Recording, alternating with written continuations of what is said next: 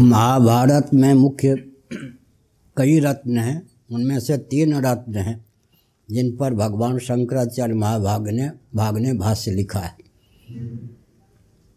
विष्णु सहस्रनाम है, भगवत गीता है, सनत सुजाति है। धृतराष्ट्र के पास विदुर जी गए। धृतराष्ट्र को नींद नहीं आ रही थी। महाभारत उद्योग पर आदि का वर्णन। धृतराष्ट्र ने कहा कि बेचैन हूँ, नींद नहीं आती है। विदुर जी ने नीति कुशलता के कारण निद्रा न आने के कई कारण हैं, उन सब का वर्णन किया कि आप आत्मनिरीक्षण कीजिए, आपको नींद क्यों आती है? किसी का हित तो आपने नहीं किया है, प्रबल से विरोध तो आपने नहीं लिया है, अपनी सीमा का अतिक्रमण करके कोई संकल्प तो नहीं लिया है? ये सब पूछा। अंत में कुछ उन्होंने वानगी के रूप में अध्यात्म का उपदेश कर दिया। धृतराष्ट्र ने कहा, तुम्हारे इस उपदेश से मुझे बहुत शांति मिल रही है। और उपदेश करो, और उपदेश करो। शास्त्र सम्मत मर्यादा की रक्षा करते हुए विदुर जी ने कुछ कहा। उसका अभिप्राय यह है कि महाभारत के अनुसार मांडव ऋषि के शाप से स्वयं धर्मराज ही विदुर के रूप में उत्पन्न हुए थे। यद्यपि यमराज या धर्मराज के अवतार थे, धर्म के विशेषज्ञ, परमात्मा या ब्रह्म के विशेषज्ञ भी विदुर जी थे। लेकिन उन्होंने यह कहा, जिस शरीर में मैं हूँ, उस शरीर में रहकर उपदेशक बन जाऊँ, यह शास्त्र की मर्यादा के प्रतिकूल है। देवता भी मेरी सराहना नहीं करेंगे, लेकिन आप मेरे अग्रज हैं। ऐसी स्थिति में आपके कल्याण का मार्ग में अवश्य प्रस्तुत करूँगा। उन्होंने हृदय से भगवान सनत सुजात का स्मरण किया। ये सात भाई हैं, महाभारत में इनका, सनत कुमार इत्यादि सात भाई हैं। उनमें सनत सुजात जी जब स्वयं विदुर जी जो धर्मावतार थे, उन्होंने स्मरण किया और प्रकट हो गए। प्रकट होने के बाद धृतराष्ट्र के प्रश्नों का उन्होंने उत्तर दिया। उसी प्रसंग में कहा गया है कि प्रमाद मृत्यु है। उपनिषदों में भी प्रमादो वही मृत्यु हो। इस वाक्य को प्रस्तुत किया गया है। प्रमाद तो भगवान शंकराचार्य जी ने उस पर भाष्य लिखा, सनत सुजाति पर। उसमें पूर्व पक्ष प्रस्थापित किया गया है कि कुछ लोग मोह को मृत्यु मानते हैं। लेकिन वस्तु स्थिति है कि मोह, विपर्याय, विपर्यास, अध्यास, ये सब पर्यायवाचक शब्द हैं। इनका भी कारण प्रमाद है। प्रमादो वही मृत्यु हो प्रमाद निस्संदेह मृत्यु है। पुर्यष्टक से पुर्यष्टक से जीव कला जब इस शरीर को छोड़ दे तो शरीर का नाम सब हो जाता है। यह तो स्थूल मृत्यु है। प्रतिक्षण जीवन में मृत्यु क्या है? प्रमाद। चुलबुला अर्थ है प्रमा माने यथार्थक ज्ञान। द माने, उसका जो दमन कर दे यथार्थक ज्ञान का अवरोधक बन जाए, उसका नाम प्रमाद है। भगवान शंकराचार्य महाभाग ने स्वाभाविक ब्रह्म भाव से आध्यात्मिकी प्रच्युति का नाम प्रमाद है। तुलसीदास जी ने बहुत बढ़िया अनुवाद किया। मोह मूल अज्ञान। मोह का मूल है अज्ञान। मोह का मूल है अज्ञान। अज्ञान ही वास्तव में प्रमाद ही वास्तव में मृत्यु है। मृत्यु माने दार्शनिक धरातल पर। जीव जो चौरासी लक्ष्य योनियों में अनादिकाल से भटक रहा है, उसका कारण क्या है? अविद्या काम और कर्म। कर्म के मूल में काम काम के मूल में अज्ञान या विद्या उसी को प्रमाद कहा गया है, वही मृत्यु है। और अमृतत्व क्या है? आत्मा का जो मौलिक तात्विक स्वरूप वेदांत प्रस्थान के अनुसार है, उसको हम समझ लें तो क्या है? ये प्रमाद नहीं है, ये जीवन है। हम एक संकेत करते हैं, आस्तिक हो या नास्तिक, वैदिक हो या वैदिक, कोई जंगम प्राणी हो या स्थावर प्राणी, उसकी अंतर्निहित भावना का अवलोकन करें, आकलन करें तो उसकी इच्छा के विषय तीन होते हैं। ऐसा जीवन जहाँ मौत की छाया भी न पहुँच सके, मृत्युंजय पद व्यक्ति चाहता है अमृता स्वरूप मृत्युंजय होकर शेष रहना चाहता है। ऐसा जीवन जहाँ अज्ञान ना समझी मूर्खता, अज्ञता जिसको कहते हैं, उसकी पहुँच पहुँचना हो सके।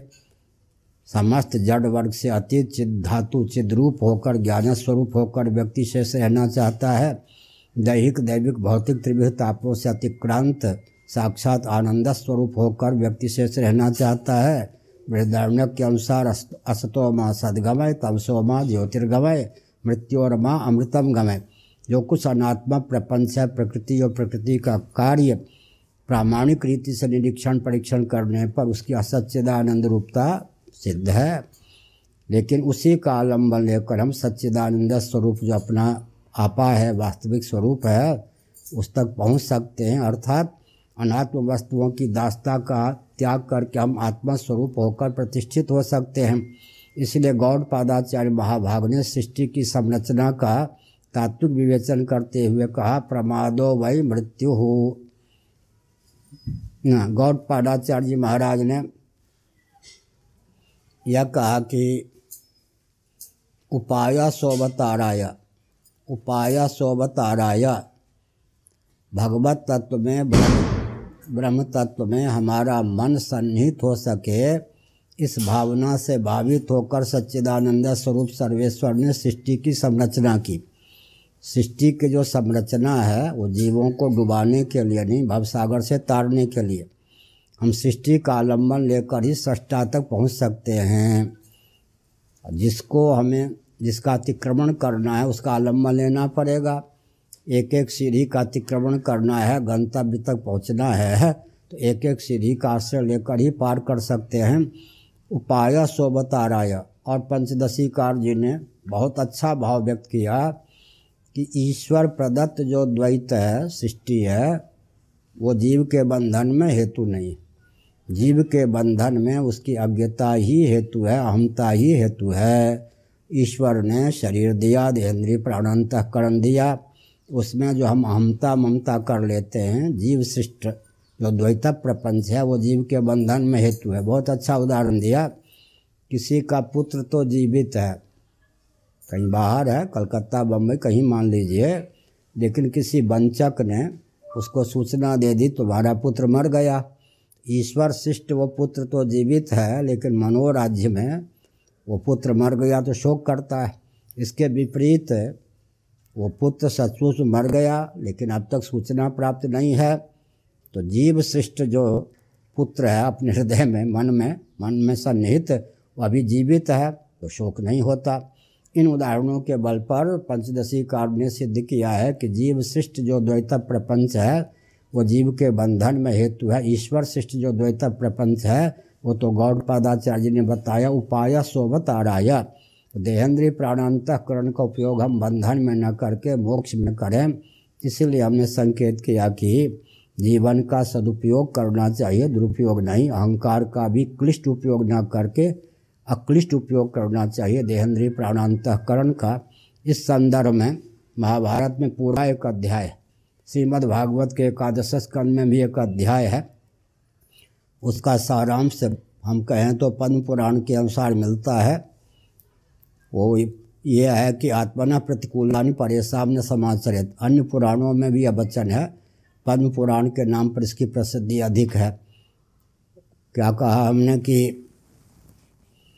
आत्मना प्रतिकूलानि परेशान समाचरित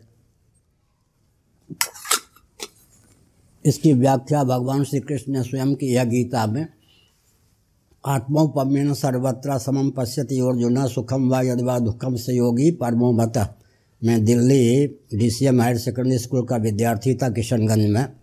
तो आठवीं कक्षा में एक पोएम पढ़ा था we must do to others as we wish them to do to us this is the golden rule of life जैसा व्यवहार हम दूसरों से अपने प्रति चाहते हैं, हमारी बुद्धि की बलिहारी है कि हम दूसरों के प्रति वैसा व्यवहार करें। अव्वल दर्जे का एक नंबर का हिंसक भी, यहाँ तक व्याग्र भी, यही चाहता है उसे कोई ठाई न कर दे, उसकी बहू बेटी, बेटे को कोई मार ना दे। इसका मतलब दूसरों से वह हिंसा की भावना रखता ही है। हिंसक भी, अहिंसा सत्य एक नंबर का झूठ बोलने वाला भी यही भावना रखता है कि झूठ बोलकर कोई चकमे में न डाल दे।